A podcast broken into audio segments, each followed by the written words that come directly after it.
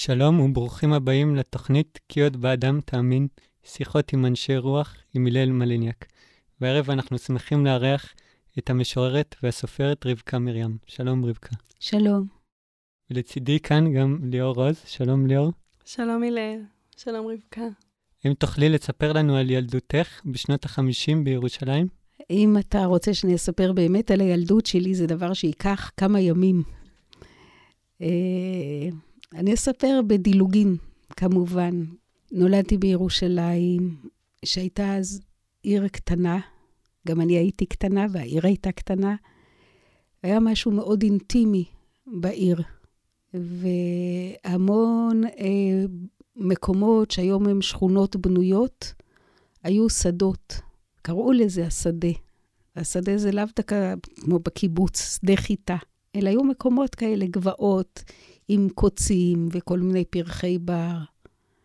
והרבה מהחיים שלנו היו בחוץ. למרות שגם אז וגם היום אני מאוד בן אדם של בית. ההורים שלי עלו אחרי השואה מפולניה. אה, אבא שלי היה סופר יידיש, שקראו לו לי ברוכמן. ואנחנו גרנו בהתחלה באזור המושבה הגרמנית, ואז עברנו לקריית יובל, ואחר כך לקטמון הישנה. אבל בעצם כל חיי אני בירושלים, חוץ מתקופת הצבא. והיא נוכחת בשירים שלך, ההוויה הילדית הזאת בירושלים של שנות ה-50? ההוויה הילדית כנראה נוכחת, לטוב ולרע, גם בשירים שלי וגם בי, שאני מנסה להיות יותר בעולם של המבוגרים ולא תמיד מצליחה.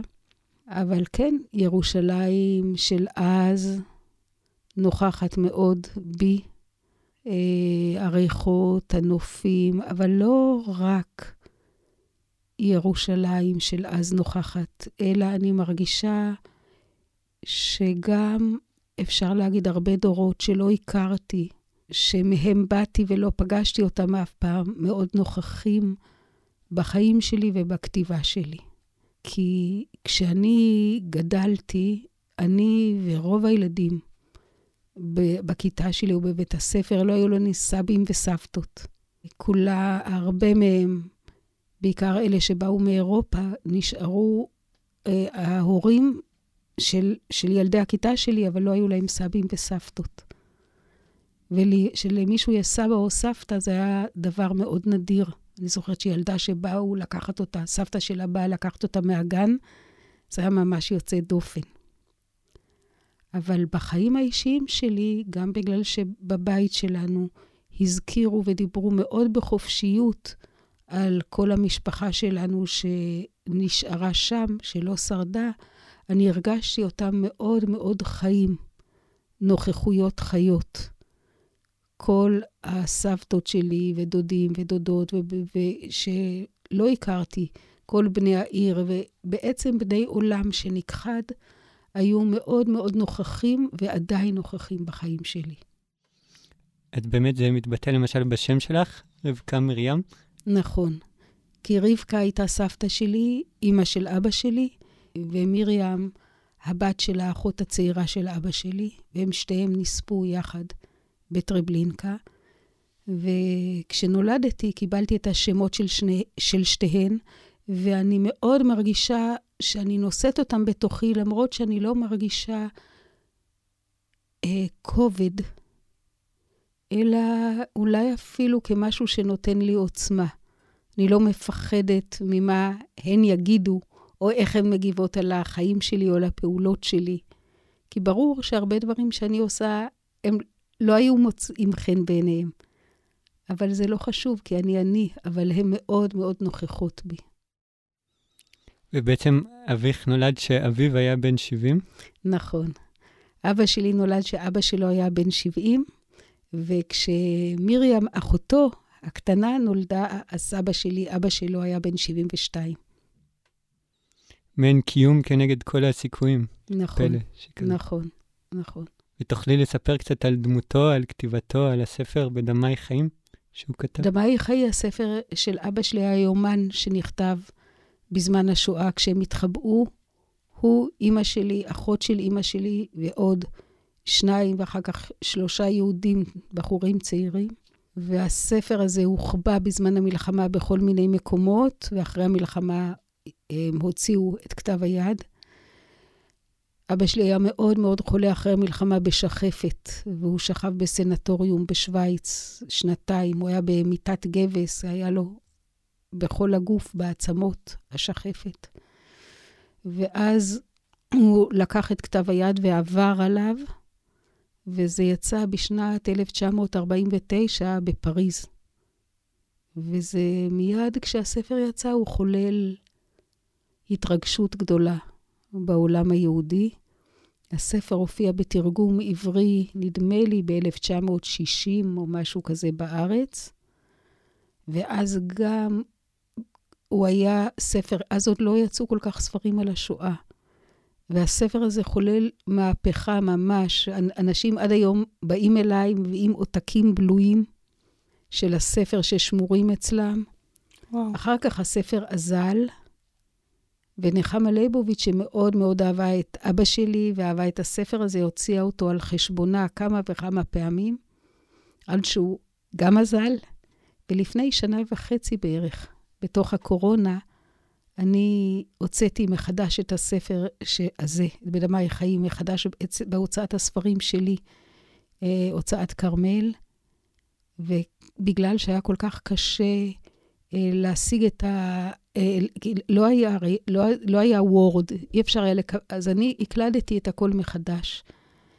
וזו הייתה לי עבודה מטלטלת, כי בעצם פתאום הרגשתי, דבר שהתחיל כמטלה מאוד גדולה, הרגשתי שאני עוברת איתם שם את הדברים. שהאצבעות המקלידות שלי הן מתחברות לאצבעות הכותבות שלו. פתאום הייתי שם אחרת. הספר יצא, וגם במהדורה החדשה, שיש בה איזו הקדמה קצרה שלי וסוף דבר אחרי דבר של אהרון אפלפלד, שהיה בן בית שלנו, אמ, גם זכה לחיבוק מאוד מאוד גדול. איך אבא שלך הגיב לפ... לפרסום הגדול של הספר שלו, לתגובות של האנשים? אחד הדברים שאני חושבת, אחד הדברים, והיו הרבה דברים גדולים שאני יכולה להגיד לגבי אבא שלי, שאבא שלי לא היה בן אדם שהתרשם ממה שקורה בחוץ. הוא יותר, הוא חי מתוך עצמו. הפרסום זה היה דבר מאוד מאוד שולי מבחינתו, אבל היה לנו בית שהיה בית מאוד חי. המון אנשים באו אליו כל הזמן, ויחד עם זה, זה היה בית ביתי. זה לא היה בית כזה שמופנה לאורחים, ואבא שלי היה שובב גדול ועשה המון שטויות איתנו. ו... אבל באו כל הזמן אנשים, והיה, וישבו ושרו ודיברו, ו... באמת איזה דמויות למשל היו פוקדות את הבית שלכם? אני יכולה לתת שמות של מפורסמים, שזה תמיד כאילו יותר תופס את האוזן. אז אני יכולה להגיד שהיה עגנון, והיה בשבי זינגר, והיה הרבה, כל מיני. הרבה הרבה שמות. אני יכולה, חלק שהיום כבר לא יודעים מי הם, אבל הם היו מפורסמים בזמנם, נגיד הצייר מרדכי ירדון, הרבה הרבה אנשים. אבל הכוח של הבית היה שלא, לאו דווקא מפורסמים באו.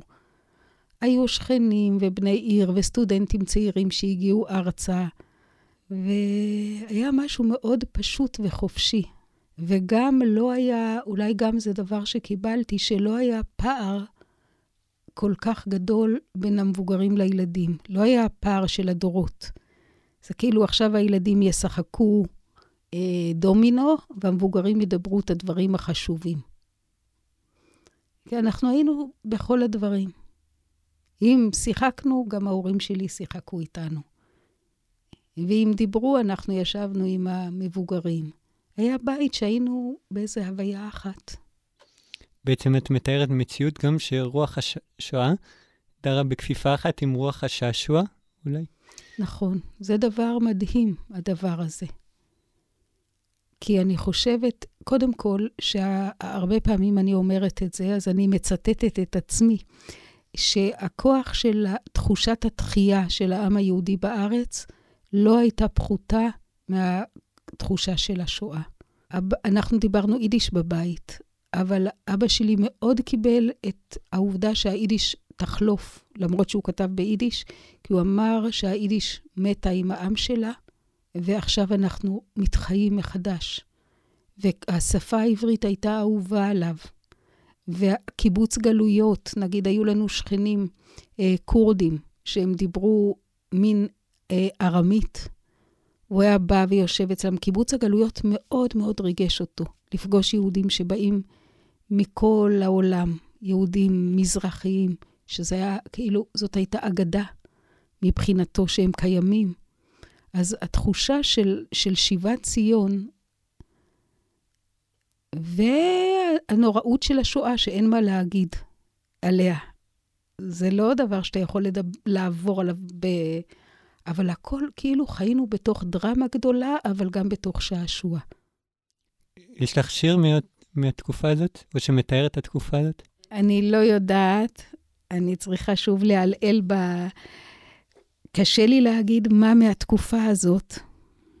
אולי אני אקרא את השיר הראשון בספר, שהוא לא בדיוק מתייחס לזה, זה, הספר, זה השיר הראשון בספר שהוא מגיל 13 שלי. קוראים לו עוד.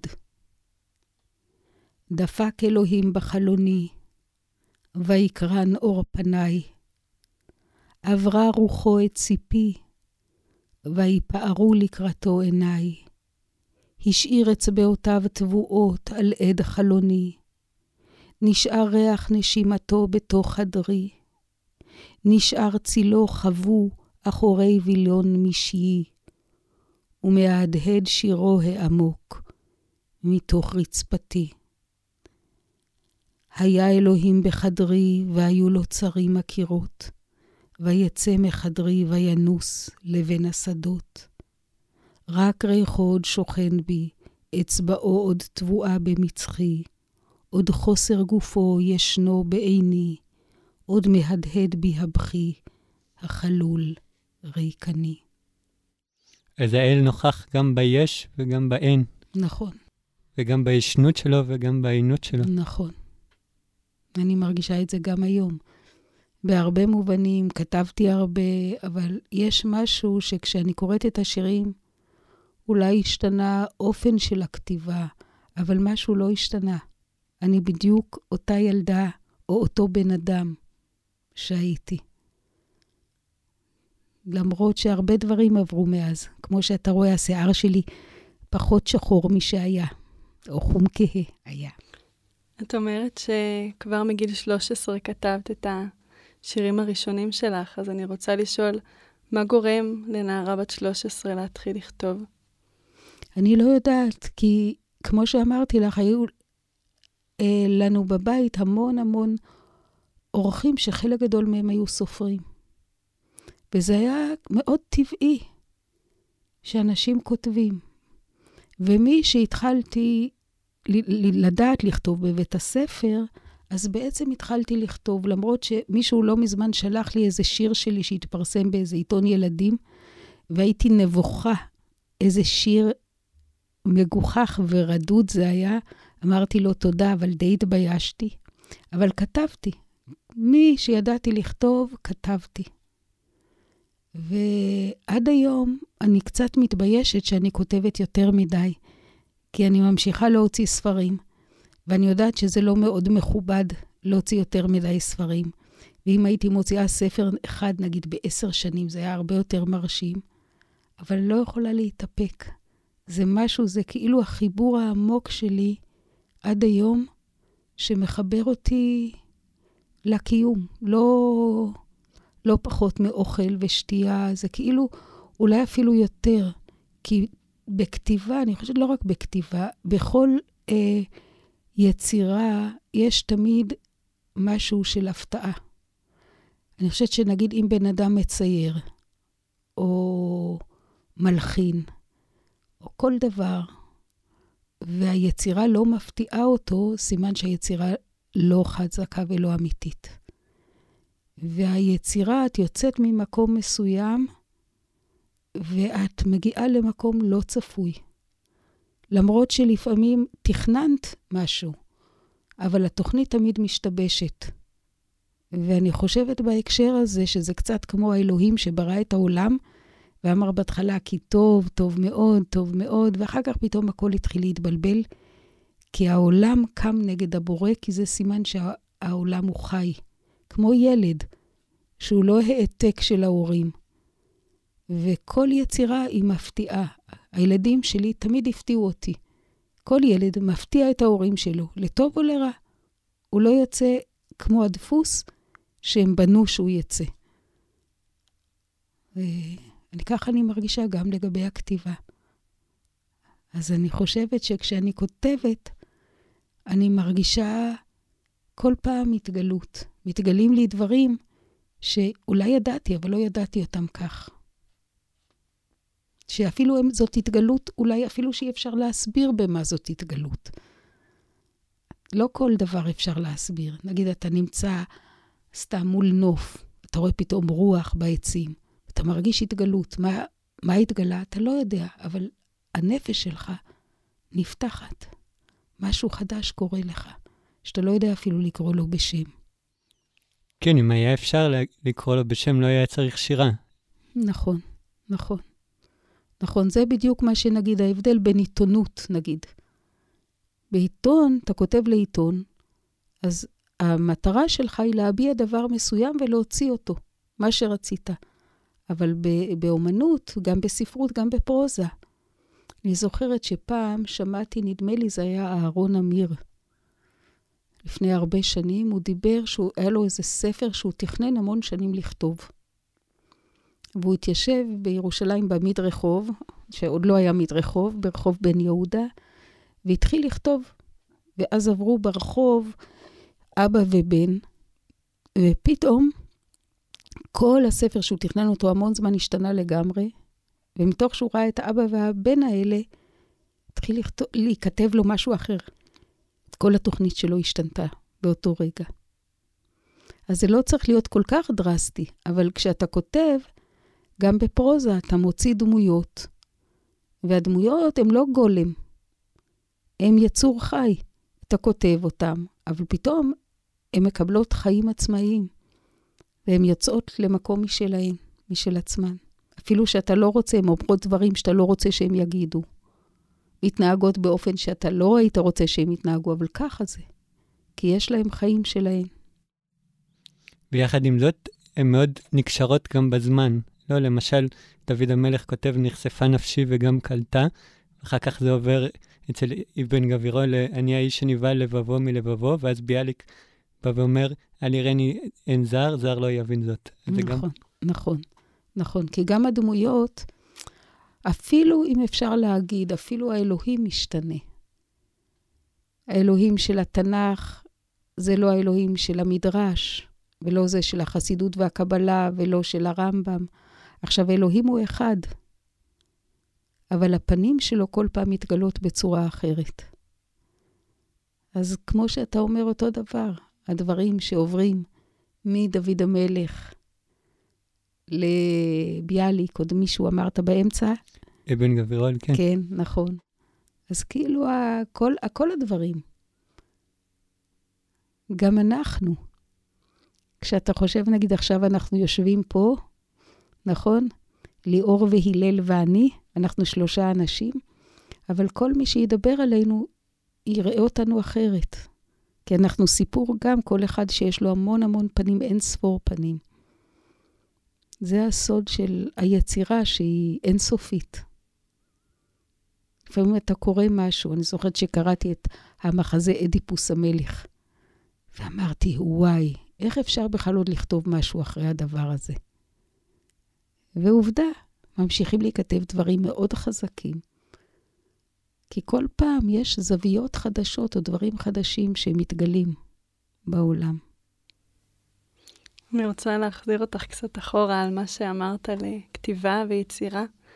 בעצם מה שאת אומרת זה שלכותב, ליוצר, אין הרבה שליטה על היצירה שלו. עם כמה שהוא מתכנן, הרבה פעמים זה יכול... בעיניי ככה זה יוצר אמיתי, אם אפשר להגיד. עכשיו, ברור שהיצירה עוברת דרכו ודרך המהות שלו. זאת אומרת, היצירה זה כמו ילד שעובר דרכך. יש לו את הגנים שלך. זה לא קיבל רק גנים מופשטים. ועדיין, הדבר, הילד הוא, הוא, הוא לא את, וגם לא אבא שלו. הוא משהו עצמי, וכך גם היצירה. ש... והרבה פעמים אני מביאה לדוגמה, זה שוב אני מצטטת את עצמי, אז אני מקווה שאף אחד לא שמע את זה קודם, על בלעם, שהיה נביא אמיתי, והייתה לו אידיאולוגיה, והוא בא לדבר נגד ישראל. אבל בגלל שהוא היה נביא אמת, הוא פתח את הפה, פתאום יצאו דברים שהוא לא האמין בהם. כי הם היו דברים שעברו דרכו. עברו דרכו והשתמשו כנראה בשפה שלו, לפחות בחלק מהשפה שלו. אבל האידיאולוגיה היא לא הייתה שלו, היה משהו אחר. אני חושבת שכל יצירה היא כאילו אנחנו כולנו צינורות למשהו אחר. הזכרת את ה... או הזכרנו את השעשוע. אז באמת אולי נדבר קצת על הגלגולים של שעשוע ביהדות, וגם הצחוק הוא מאוד נוכח בשירים שלך. כן. אמ, אני חושבת שהכוח של ה... נורא קשה להגיד מצד אחד דברים רציניים על צחוק. כי כשאנחנו מדברים ברצינות על צחוק, פתאום אנחנו מקבעים אותו. אבל uh, אני חושבת שהשעשוע הוא הכוח הגדול של ההתחיות ושל התחייה. הוא הכוח ש, של ההמשך. אפילו כתוב, נדמה לי, ב, נדמה לי בזוהר, שהקדוש ברוך הוא משתעשע עם הצדיקים. השעשוע הוא דבר גדול, זה לא מין דבר אה, אה, זול או קטן. ובעיניי, גם השעשוע, הכאילו, שאפשר הרבה פעמים לדבר עליו ב, במין קלות, נגיד כל מיני קשקושים בטלוויזיה, אבל גם בדבר הזה, אם אתה מתחבר בצורה מסוימת, אתה יכול לראות את השעשוע שמתחת לקיום הגדול בעולם. זה, כי השעשוע הוא שעשוע. אני רואה עכשיו את החתולה שלי משתעשעת, וזה פשוט תענוג לראות. זה פשוט הדבר הזה מחיה. היא כאילו אולי, אפשר להגיד, לומדת מיומנויות חיים דרך המשחקים שלה, אבל זה מעבר ללימוד מיומנויות. זה כאילו, זה הגמישות של הנפש, משהו מאוד מאוד עמוק שקיים. אז אם אתה רוצה, אני אקרא גם מהספר הראשון. זה שיר, גם מהשירים הראשונים, למרות שיש לי אחר כך, אבל זה גם שיר מגיל 13, מאותו ספר ראשון שלי, כותונתי הצהובה. קוראים לו צחוק. לא היה לצחוק הזקן, צל צמוד לדמות. לא יכול החיוך להתכווץ תחתיו ולמות.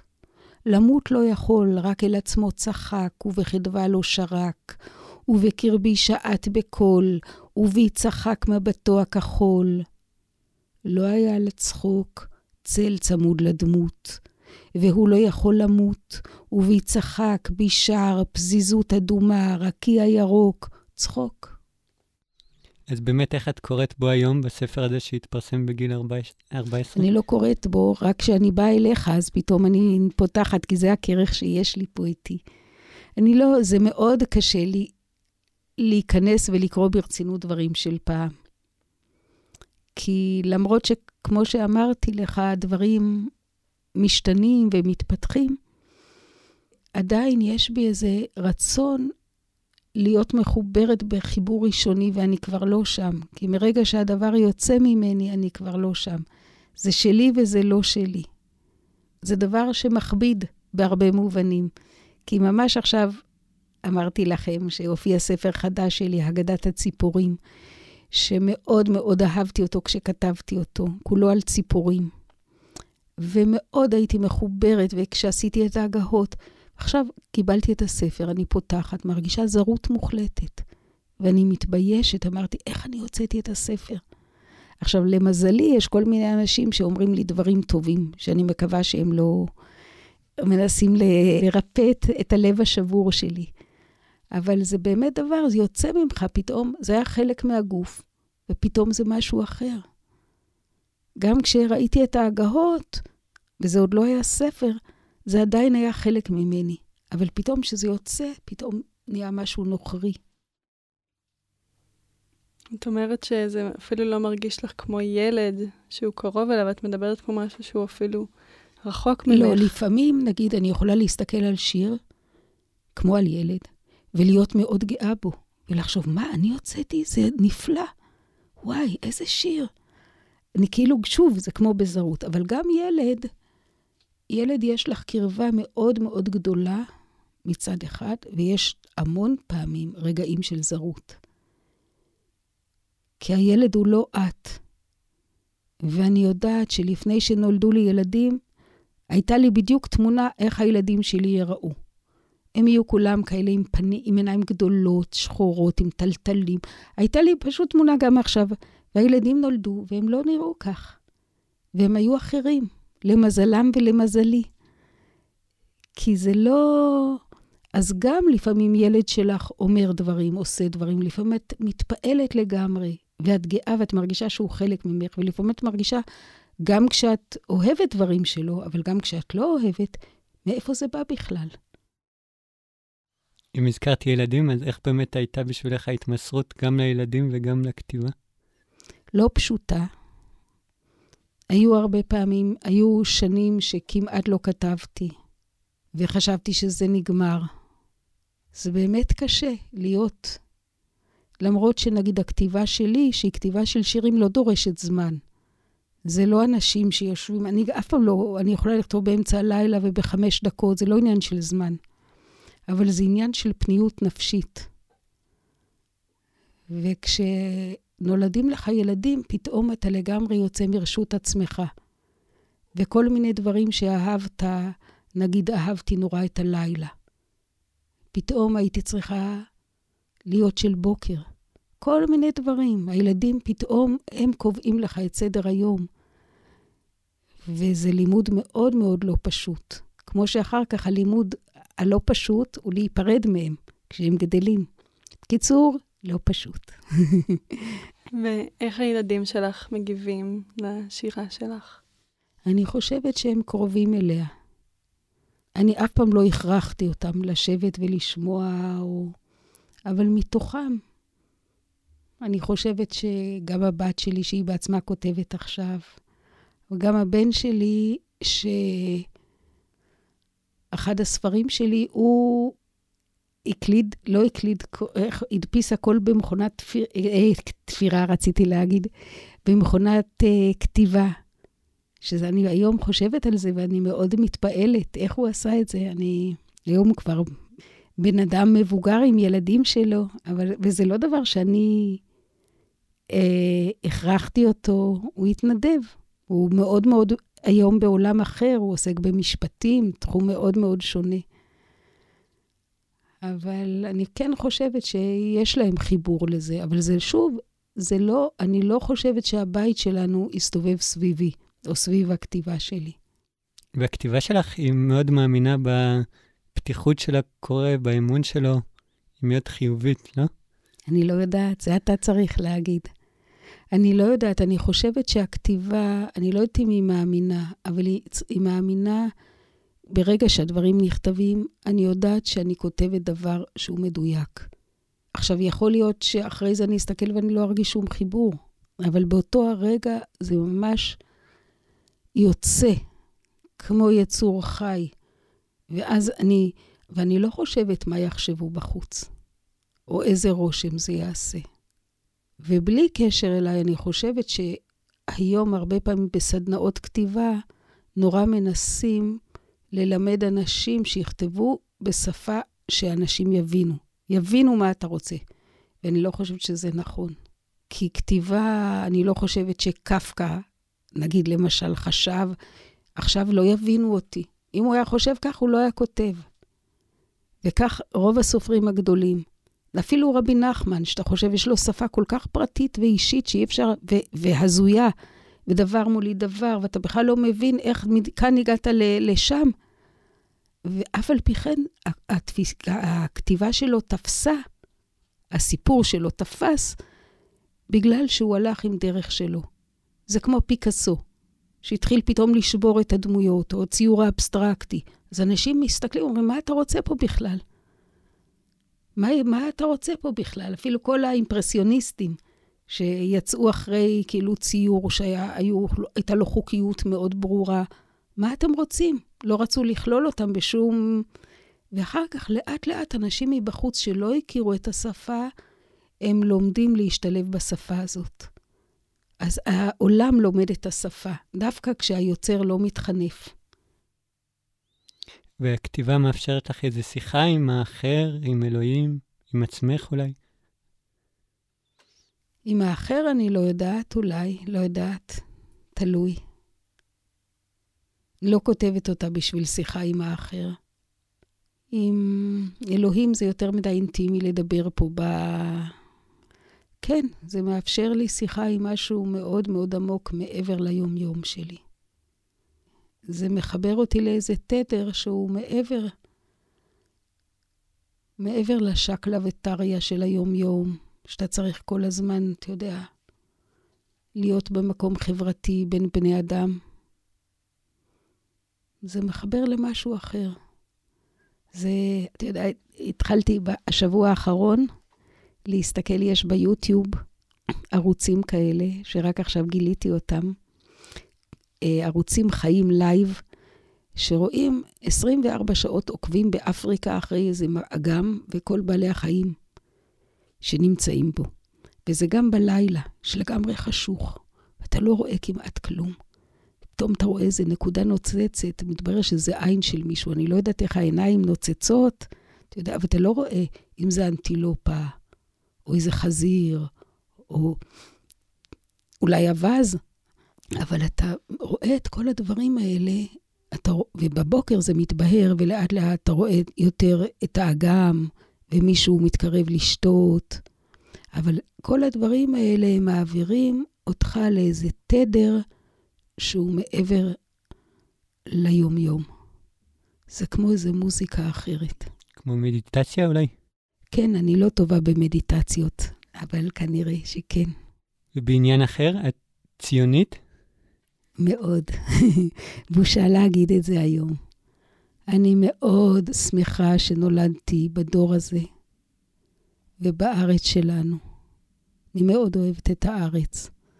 עכשיו, זה לא אומר, כמובן, יש דברים קשים, בעיקר בזמן האחרון, סוג של שנאה ודיבורים אחד נגד השני, בפרהסיה. אני לא חושבת שזה כל כך נוכח בין אנשים מסביב, ביום-יום. אבל כשאתה שומע את התקשורת, או אתה נכנס לרשתות, ואתה רואה כל כך הרבה כעס ושנאה וטענות ונרגנות. אבל אני עדיין מקווה שאני מרגישה בצדק שזה סוג של קליפה. ושמתחת לזה יש משהו הרבה יותר עמוק, שהוא מעבר להבנה ומעבר למפלגות ולניתוחים ולמשהו שבעצם הוא הסוד שאנחנו חיים מתוכו ובכוחו, שאנחנו לא מבינים אותו לגמרי. ומה את אוהבת בארץ שלנו? אני לא יודעת, אני אוהבת את הארץ שלנו. אני אוהבת את הנוף, שהוא נוף פשוט. בעיניי, נגיד, אתה יכול לראות בכל מיני ארצות אחרות נופים דרמטיים הרבה יותר, אתה יודע, מטריפים, מפלי הניאגרה. אבל אצלנו יש כל מיני כאלה, אתה יודע, איזה פתאום פלג קטן, איזה מעיין שבקושי רואים אותו וכולם רצים אליו. וכל מיני, אני נורא אוהבת את הצהוב של הקיץ. שזה צהוב כל כך שלנו. פעם חזרתי מטיול בצרפת, והייתי במקומות עם ירוק עמוק כזה. והיה קיץ וחזרתי, ופתאום ראיתי את הצהוב שלנו, והלב שלי יצא אליו. אני אוהבת את הארץ. אני, קשה לי להגיד, אפילו, אתה יודע, זה כמו שיבקשו ממך לדבר על האהובה שלך, ותצטרך לדבר בפרהסיה, אז אתה, אתה מרגיש הרבה פעמים דברים שאומרים אותם, פתאום אם יוצאים החוצה הם מתקלקלים. אבל אני אוהבת את הארץ שלנו, ואני מתפללת שנמשיך להיות בה ושיהיה לנו טוב, ככל האפשר, כי פשוט לא יהיה לנו אף פעם. בעצם יש בקיום כאן משהו משני היסודות שתיארת, גם הסוד שיש ביצירה וגם אולי הפחד או התקומה מתוך החורבן. נכון, נכון. יש שורה של אלתרמן שהיא שורה קשה, חיים על קו הקץ, שלמים וחזקים. שמצד אחד זה נורא מפחיד, השורה הזאת. נדמה לי, יש לו גם באותו שיר, ביתי, נדמה לי, על חוד הסכין לנצח לא נזקין. אני מקלקלת, אני לא מצטטת את זה בדיוק. אבל יש דבר כזה שאנחנו כאילו נידונים לקשה, אבל גם למקום יוצר, לא להירדם אף פעם. זו ארץ שלא מאפשרת לנו לישון, ואנחנו כולנו כל כך רוצים לנוח. כולנו כל כך כבני אדם, לא רק כיהודים או כבן אדם רוצה לנוח. ואיכשהו החיים לא מאפשרים לנו מנוחה. בשום, יש רגעים של מנוחה. יש אולי תקופות קצרות של מנוחה. וכולנו משתוקקים למנוחה. ואפילו הכמיהה של כולנו לאהבה, גם במובן הכי אישי, זה כמיהה למנוחה. אבל האהבה היא לא מנוחה. ואין מנוחה בעצם. אבל זאת הכמיהה הגדולה שלנו. ובארץ, וכיהודים, זה עוד יותר נמנע מאיתנו. אנחנו כל הזמן דרוכים. כל דבר, אתה לא יודע מה ילד יום. כל פעם יש לנו איזה דרמות כאלה רוגשות שאתה לא יודע אם תשרוד אותן. אז פעם זה יכול להיות איראן, פעם זה היה, פעם זה היה רוסיה, פעם, כל פעם זה, אבל זה לא רק הדברים החיצוניים, או, או זה ההתבוללות, להישאר יהודי, מה זה, או, או לא להישאר, להתבולל או להילחם על הזהות שלך, כל הזמן זה שאלות הרות עולם. ואת ירושלים את אוהבת במיוחד? כן, אני לא כותבת עליה הרבה, אבל אני מאוד מאוד אוהבת אותה. היא, הב... היא הבית שלי כל החיים. היא, אנשים חושבים, אנשים לא ירושלמים שלא מכירים, אומרים, איך אתם יכולים לגור בעיר הזאת, מלאה חרדים וערבים והכול כזה? ואני לא מרגישה כך. אני מרגישה, קודם כל, חרדים וערבים זה מושגים חיצוניים גורפים. כשאתה רואה בני אדם, משהו קורה פה בעיר הזאת. משהו שיש בו שקט מסוג אחר. למרות שלכאורה זה נראה מוקד של רעש, אבל יש בה שקט גדול, אולי כמו השקט של עין הסערה. שקט שבפנים, זה נשמע. כן, נכון. זה שקט שכאילו הוא הגרעין של הדברים, שמסביבו יכול להיות הרבה הרבה רעש. זה השקט שיש במדבר, נגיד, יש במדבר סוג כזה של שקט. ואיך זה מרגיש לחיות בעיר הנצח חיי יום-יום, פשוטים ובנאליים? פעם אמר לי אבות ישורון, אמר, איך את יכולה לחיות בירושלים? אני באה בתל, לתל, אני בתל אביב, אני רוצה לאכול משהו, לוקח את האוכל, אני אוכל. אני רואה אישה, אני רואה אישה. כל דבר, אני לא זוכרת כמה דוגמאות הוא נתן. אני באה לירושלים, רוצה לאכול, קודש. רואה אישה, קודש. איך את יכולה? כך זה הוא אמר לי. זו הייתה הראייה שלו, לפחות הראייה שלו באותו רגע. אז באמת הוצאת 20 ספרי שירה. הכתיבה פשוט נובעת ממך, או שזה כורח, או שאת לא יכולה להפסיק, או שהכל ביחד? או... אה, כן, למרות שהיו תקופות באמת שלא כתבתי, היו תקופות שהפסקתי, תקופות של כמה שנים. אבל בשנים האחרונות זה לא, זה כאילו, זה בתוכי. גם הילדים שלי גדלו, זאת אומרת, אני יותר, אה, אני הרבה עם עצמי, אבל זה לא מין ריפוי בעיסוק. זה כאילו התחברות לאיזה מקור. ומה את אוהבת לקרוא? הרבה דברים. אני גם אוהבת לקרוא שטויות, שאני לא אעשה רושם. אתה יודע, בחדר האורחים שלי יש כל מיני ספרים כאלה שעושים רושם על האורחים, אבל אני יכולה לקרוא כל מיני ממש רומנים רומנטיים. אני פעם, כשהייתי ילדה ונערה, נורא, נורא אהבתי לקרוא לאישה, שזה היה מאוד לא מכובד. והיו שם כל מיני סיפורים על הזר השחום שעובר והיא מסתכלת. אני יכולה להתחיל להמציא עכשיו את העלילה, וזה עד היום השבה את ליבי. ולא היה לי נעים, כי לאישה זה היה כאילו נחשב לפחותים שבעם, פחותות.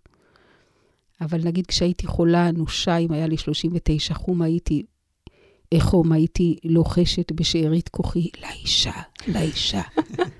ואז היו באים ומביאים לי לאישה, והייתי בעיניים כאלה חצי חולות, קוראת בתענוג ומבריאה. וואו.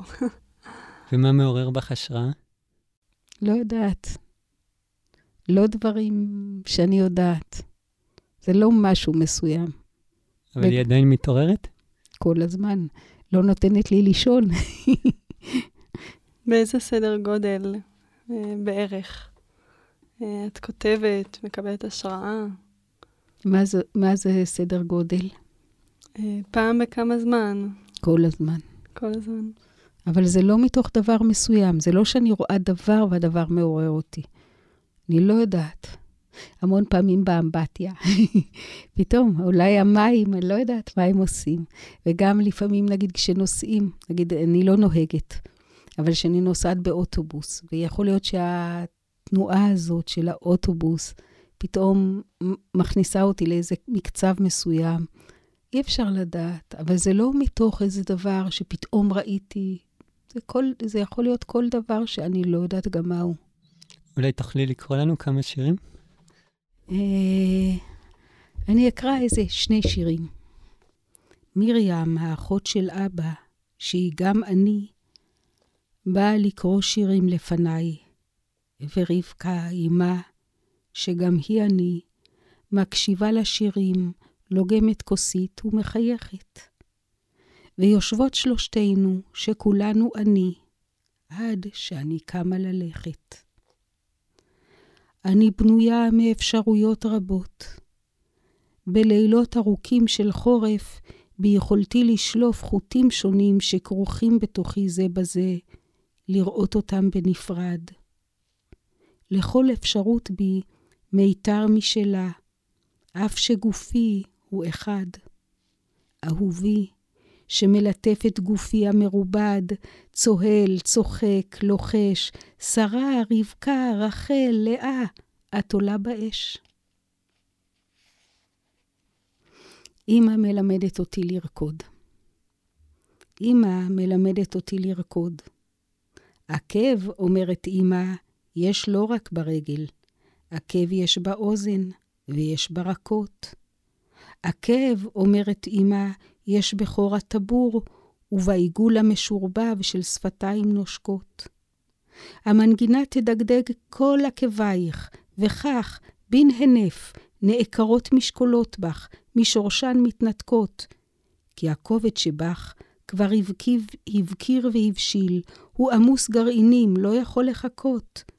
הכובד עומד בך לפקוע מגודש, וחפץ רק לקפץ, לקפץ ולרקוד. שקטי והקשיבי, הנה כך מעליהן נובעות התנועות. בדיוק כך בינקותך למדת לשבת וגם לעמוד. אז באמת דיברנו הרבה על הילדות, וגם עכשיו בשירים האלו היא מופיעה, ואני רוצה לשאול אותך, איזה שיח את מקיימת עם הזקנה דווקא? הזקנה היא דבר מוזר. יש את הביטוי הזה, קפצה עליו זקנה, ותמיד אתה חושב שזה ביטוי. אבל הזקנה היא דבר מוזר כי היא קופצת. ואני רואה עכשיו את כל הילדים סביבי פתאום זקנים. ואני הכרתי אותם כשהם היו ילדים לפני דקה. ואני יודעת שהם עדיין ילדים, כמו שאני יודעת שאני עדיין ילדה. אבל פתאום הזקנה נאחזת, והיא לא נאחזת בנפש. היא נאחזת בגוף, או ביכולת ההתחברות לדברים שבחוץ. כי העולם שבחוץ משתנה מאוד מאוד מהר. והמקצב של, שהיית רגיל אליו, לחיות אליו, סוגים של מוזיקה, מילים מסוימות, נופים, מושגים, הכל משתנה. ואתה עדיין הילד הזה, אבל הגוף שלך פתאום לפעמים קשה לו יותר ללכת, לפעמים אנשים מתקשים לשמוע, לראות. אבל זה פחות חשוב. אולי זה כן אחד הסממנים של החיבור עם החוץ. אני חושבת שהזקנה בעיקר מתבטאת באי היכולת להתחבר בפשטות אל העולם שבחוץ. אם זה נובע בצד הפיזי, שקשה ללכת, להתנהל, אבל גם בצד היותר פנימי. שכל מיני דברים שאתה למדת כמובהקויות של הקיום שלך, פתאום הן לא מוכרות. השירים שאתה רוצה לשיר, אף אחד כבר לא מכיר אותם. או השירים, או הלא מדבר, או זה, הדברים שאתה מכיר, הם לא מדברים יותר הרבה פעמים לעולם שבחוץ. וכל הדברים, זאת אומרת, כל, כל הדברים, זאת אומרת, גם, גם התקשורת, צורת הדיבור, אני חושבת שזה הדבר שקורה בזקנה. כי פעם חשבתי, כשהייתי ילדה, שזקן יודע להיות זקן. כמו שחשבתי, מישהו בן 40 יודע להיות בן 40. לא. גם בן 40 מופתע שהוא פתאום בן 40. בן 30 מופתע. תמיד הגילי, כל המספרים האלה נופלים עליך. ואתה לא מבין בדיוק איך ומה, אבל זה נופל עליך. ואז אתה עדיין אותו בן אדם שהיית, אבל פתאום כל המעטפת וכל אפשרות התקשורת, הכל משתנה. אז יש אולי, אולי שתי דרכים להתייחס לזה, או בכאב גדול, כי זה כרוך בכאב, תחושה שכבר אתה יוצא מחוץ לעולם, או אולי במקרים יותר טובים, זה מין קבלת העולם מתוך פרספקטיבה. שכבר אתה יכול לראות שלא עליך המלאכה לגמור, שהעולם לא התחיל בך ולא הסתיים בך. ואז אתה מסתכל על הכל, אולי קצת כמו שתיארתי על הנופים האלה באפריקה. שפתאום יש אריה, ואחר כך האריה נהיה זקן, והוא מת, וגור חדש של, אה, דור חדש של גורים. ואיילות, וזה אוכל את זה, וזה ניצל, והכל, פתאום אתה רואה את זה בהקשר מאוד אחר. רחב. כן. שאתה כאילו או אות או, או פיסוק, תנועה, בתוך איזה דבר גדול. זה כשאתה יכול לראות את זה כך. כי לפעמים כשכואב לך משהו, אז אתה לא יכול להיות כל כך נינוח וסבלני וסובלני. כי כשכואב לך משהו אתה רוצה לצעוק. אבל כשאתה יכול לראות את זה מתוך מנעד גדול, אז זה יותר... זה, זה קל ואפילו אולי יפה. אין לך גיל שאין לו גיל משלו, וברוך המבדיל כל גיל מגילו. יפה מאוד, מאיפה זה? זה איזה שיר, אני לא זוכר. כן, מה. נכון, זה ממש ככה. אז איזה חסד את מוצאת ב... לפעמים אני מוצאת חסד. ולפעמים אני מרגישה שאני כבר לא חלק פה של העולם הזה. שאני שייכת למשהו, שבאתי ממקום אחר, וכבר הגיע הזמן שאני אחזור למקום ההוא. אבל אסור לסיים בנימה כזאת. צריך לעשות משהו כזה קליל, לצייץ. לפני שנחתום במשהו אופטימי, אני עוד רוצה להישאר רגע בזקנה ועכשיו לעבור למוות. עם המוות גם בשירים, ואולי גם איך שאת מרגישה אותו בחיים, הוא היעדר או סוף בשבילך, או גם אפשרות של לידה, או קיום, או... אני חושבת שהוא סוף של משהו מסוים. שהוא, נגיד המוות שלי הוא סוף של הרבקה שהייתי. למרות שיש מקום אחר ברבקה שהוא לא הרבקה, שהוא אינסופי. אני לא יודעת איך להסביר, אני לא חושבת... אני חושבת שהמוות הוא כן פרידה ממשהו ש... שהיה ולא, ולא יכול לחזור. אבל בעצם גם בחיים שלנו כל זה אנחנו נפרדים. אבל המוות הוא פרידה עוד יותר גורפת מהדברים שאנחנו נפרדים מהם כל הזמן במהלך החיים. עכשיו, אה, אני לא חושבת שבאמת במובן הפשוט יש מוות. אני לא יודעת מה כן יש. אני לא יודעת אם יש גלגולים, אני לא יודעת, אני לא מבינה בדברים האלה ואני לא... אבל אני חושבת שהדברים לא נגמרים. שאנחנו חלק ממשהו אינסופי. ואישית, נגיד, אותי המוות לא מפחיד. למרות שאני עכשיו מדברת עליו בתיאוריה. וכשמגיעים כנראה לדבר עצמו, אז כנראה אנשים מבועטים תמיד. וזה לא חשוב איך הם מרגישים. אבל אני לא, אני חושבת שאולי העונש שקיבלו האנשים, אם אפשר להגיד את זה כך, באכילה מעץ הדעת, זה המחשבה המוטעית שיש מוות. ואז זה כאב מאוד גדול, והכאב הוא בעיקר לא של האדם שמת, אלא מי שמסביב, של אלה שמאבדים אותו. כן, אז ככה אולי לחתום במשהו אופטימי גם של הצעירים. את מאוד מאמינה ב- שיש אהבה בעולם, באפשרות של נכון. אהבה בין בני אדם, באפשרות של חסד. נכון, באפשר... נכון, נכון. אני מאוד מאמינה באהבה. למרות שכמובן, אהבה היא דבר שיש בו הרבה כאב, כל אהבה. גם אהבה של הורים לילדים, אהבה שלך לרעיון, אהבה שלך לארץ, אהבה בין איש ואישה, בין, בינך לבין החתול שלך או הכלב. כל אהבה יש בה כאב. אבל האהבה היא, אתה יודע, האהבה היא בגימטריה אחד. וכשאנחנו אוהבים, אנחנו מתחברים אל האחד, שממנו הופרדנו. וזה דבר מאוד גדול. ואני חושבת שבאמת הכל מתקיים בזכות, כמו שאמרת, השעשוע והאהבה. ואולי האהבה שבשירה והשירה שבאהבה? אולי.